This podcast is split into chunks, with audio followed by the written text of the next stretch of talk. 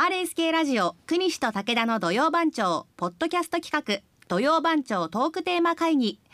現在令和4年11月12日土曜日の番組放送前に収録しています RSK アナウンサーの武田彩香ですはい、国試験一郎です。このポッドキャストは土曜番長トークテーマ会議と題しまして毎週土曜日の朝9時から RSK ラジオで放送している国西と武田の土曜番長のトークテーマを決める打ち合わせの様子を取り下ろしてお届けする番組です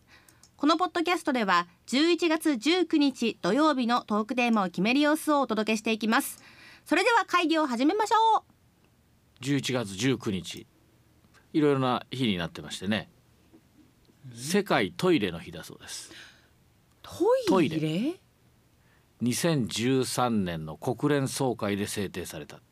トイレデー。へえトイレで世界のトイレを研究しているシンガポールの方が設立した世界トイレ機関が記念日を制定したのが始まり2001年のこの日世界トイレ機関というのが設立されて世界トイレサミットが創設されたことトイレサミット世界で世界トイレの日が誕生したととにかく、えートイレの問題を考えるイベントとか、まあ、衛生環境の改善につなげることが世界的にね目的であると。なんでかっていうとその世界ではいまだに3人に1人の方がトイレを使えないといううん現実があるということです。だいぶこの20年で増加してきたそうなんですけど、ええ1990年には49%だったんですが2015年には68%まで向上したとそれでもまだ3人に1人にあたるおよそ23億人の方がトイレのない暮らしを送ってるというようなことでですねやはりそういった方にもやはりトイレを使える環境を整えていきましょうということを世界各国の人に広めるためにこの世界トイレ機関というのができてでこのお11月19日を世界トイレの日に制定したというようなことなんですね。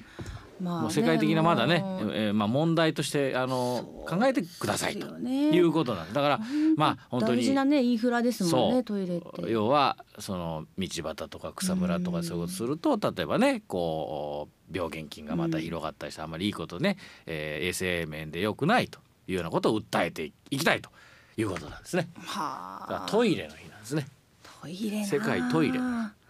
いやーでも本当絶対皆さんまあ共通のねいろいろうん思いはありますけど、あのトイレって、あの海外に行った時にすごく違いを感じますよね。まあそれこそそのまあトイレがないっていう国もあるでしょうし、はいあのありますね様式が全然違あった違り、いますね。あ本当のにに日本のトイレに慣れているとこう絶対便座は冷たいことでびっくりしたりとかあのデパートに入っても冷たくてなんか流れなかったりああの紙がなかったりはい。結構日本って本当すごいなっていうところをああ改めてトイレで海外に行って感じるっていう、ああそうですね。もう整ってますもんまねあ日本は本当特に。特にねもうここ数年はあのほん山の方ね山間部とかね、えー行ってもねトイレがものすごく綺麗なところが増えましたねそ本当にこれはだからありがたいでしょ、う、うん、だしそうだのに慣れてしまってるからちょっと前になんかそういう話なかっすたみません私がニュースで透明なトイレがあってはいはいもうまあトすイるレを時になった観ら光地化しようっていう。その写真に撮ってほしいというね、そうすあのトイレの、まあ、壁は透明だけど、ん中に入って施錠すると曇っていく、曇るという、はい、ねねよそうなだからことでアートなトイレだとか、そうもうその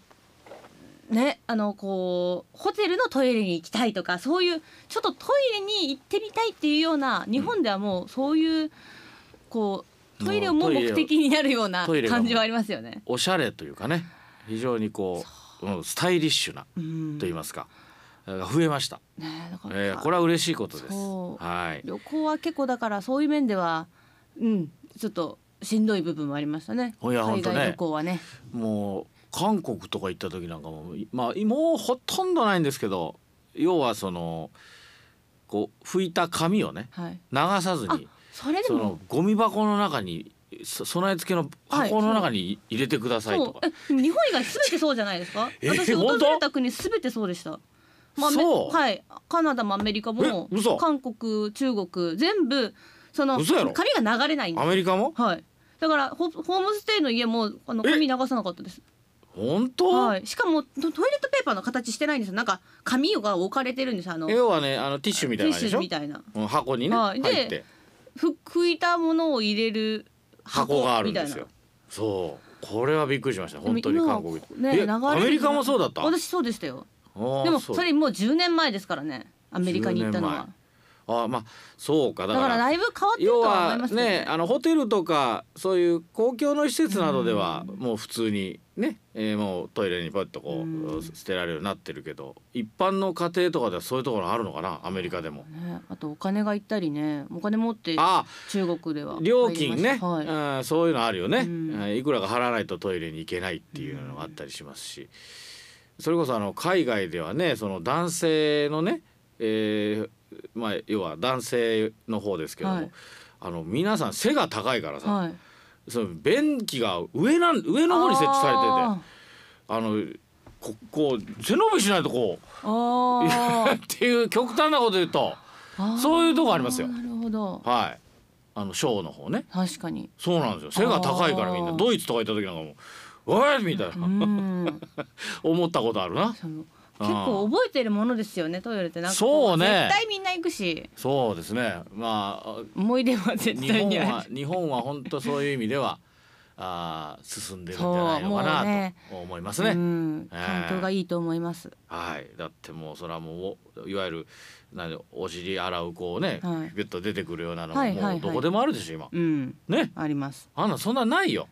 きっとそうまだないないですないですそんなないでしょ、はいうんああいうのってねないですねえなんか簡易的ですもんねすごくこうんうあのどっしりとした感じではないですよねななんていうんですかそうねもうもう必要最低限みたいなイメそうだージですよね本当そう大きさもねえそれは感じますはいでまたトイレのトイ レあれこトれっイていレうのもどうかな盛り上がってしまったけど他に ちょっとトイレまた難しいトイレ5のあ時れこ間れトイレの話ちょっとね なんか何とも言えないですよね、そううね、んちょっと確かになまあねいろいろ皆さんね必ず使うんですけど、はいうんまあでもやってみるのもいいかもしれませんよトイレあれこれトイトイレそうですねあれこれですね、うんええ昔はあの接近って言ったりねへえあの外にありましたね昔はお家の外にありましたからもう箱型になってていや僕は 僕の時はもう違いま すよもっと前ですよそうそうそうもっと前ですそれこそあのもうもうどうしようもなもうもう行き場を失ってもうこれ以上八方塞がりでどうしようもない状態のことを接近詰めというへえもうこれ以上動けないもうもうあどうしようもないって接近詰めっていうような表現が昔はあったりしましたね。あーなるもほうど行き場がないでもうはそこには追い込まれてしまったって、接近詰めって言ったりね いう川屋って言ったりねあーあと非常に綺麗な言い方で何だったっけなえー、っとね何だったっけなトイレに行くとかじゃなくてねねえ何だったっけなすごく綺麗な言い方しますねあでもアイドルとかがなんて言うんでしたっけアイドルが言うのえっと昼ご飯行きますじゃなくてなんかねちょっとそういう言い方なんかからトイレに行くっていうそうアイドルのがなんとかしますってあ花を摘みに行くちょっとお花摘んできますっていうんです ねそうそうそうそうそういうのも面白いね、うん日本ならではじゃない、確かにうん、ちょっとお花摘んできます、ね、あとなんかあの下山先生がいつも言っている便所便所はいああ便所の便の頼りあそ便う所あ便便のね、はい頼りね、はい、であーであそこのあの便所って言うとかもう知らなかったし、あいやそれは多分先生的なことでしょあそうなんですかそう先生としてあおべお便所は便所って言うよもちろん、はいそうですよだけどその我々に知らせてくれってことでしょ、はいそその便を見るってね、あそそれは多分先生的あな先生的な感じなんですねうんあのうんアイデアじゃないあかなるほどと思いますけどねう。んはい、トイレまあねいろんな思い出ありますけどいろんな思い出って あいやあそうありかますよそりゃコットン便所知ってるはい私の父が茨の吉井町で、うんもうあの五右衛門風呂でボットン便所なんですよあボットン便所って言ってたはいボットン便所じゃなくてボットン便所でなすんか重みがあるねはいボットンでそれで うんそのもう15年ほど前に、 はいもうそのなくなあっのた祖母いやいるんですけど、あの祖母あなくなったってそういうことあだあよのボットン便所はまだあじゃなくてずっとあったんですけどそのもう引っ越してもう市内に引っ越してこようってなって、うん家を置いてたんですよ、うんそしたらその便所がうんあボットン便所ですよ、うんと五右衛門風呂もですけど、うん全部盗まれたんですお金になるんですよボットン便所ってすごくはいだからトイレあの昔ながらの家なんですけどあそのの電ヨッシーの電気がはいお金になる電気はい、でもう全部施錠一番施錠って言ってももう昔ながらのこの鍵ですけあーどだからちでょ誰もいなくなった山でもうそうんの集落ももう限界集落みたいな、うんで久しぶりにまあ1年に1回ぐらいは行ってたんですけど、うんお墓の参りとかで様子見たりね、うんそしたらどんどんどんどんいろんなものがなくなっていって、えー最後にそのべ便器もうも取られて多分転売されたんですどこかに。転売はいだから何もないんですよもうなんか家の中にどんどんどんどん取られていってあかんがなそれそう盗みやそれ盗みです盗み強盗やそうへへへでだから結構その山の中のその人が住んでない地域のなんかお金にもならなそうなものさえもだから便器なんか持っていかないじゃないですかでも便器がなくなったんですよだなかんだらろうその便器えそれしっかりとしたなんですかあの要は陶器でできてたと陶器です陶器それは高い陶器でできたのは高いよ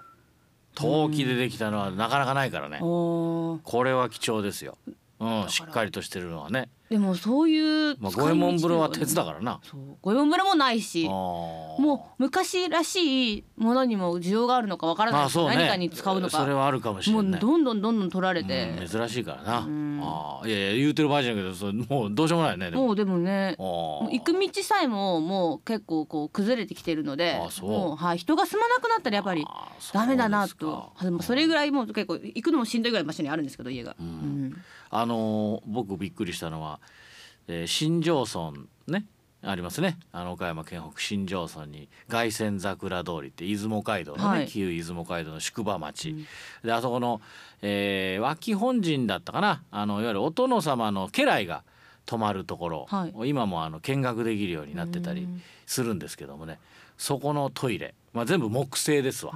木製ででもうあのでもちゃんとやはりお殿様というか武家の人たちが使ってたきちんとしたトイレですよ、ちゃんとあのいわゆる川の川にまたいでやるとかそんなのきちんとしたトイレなんだけど、そのトイレの中であ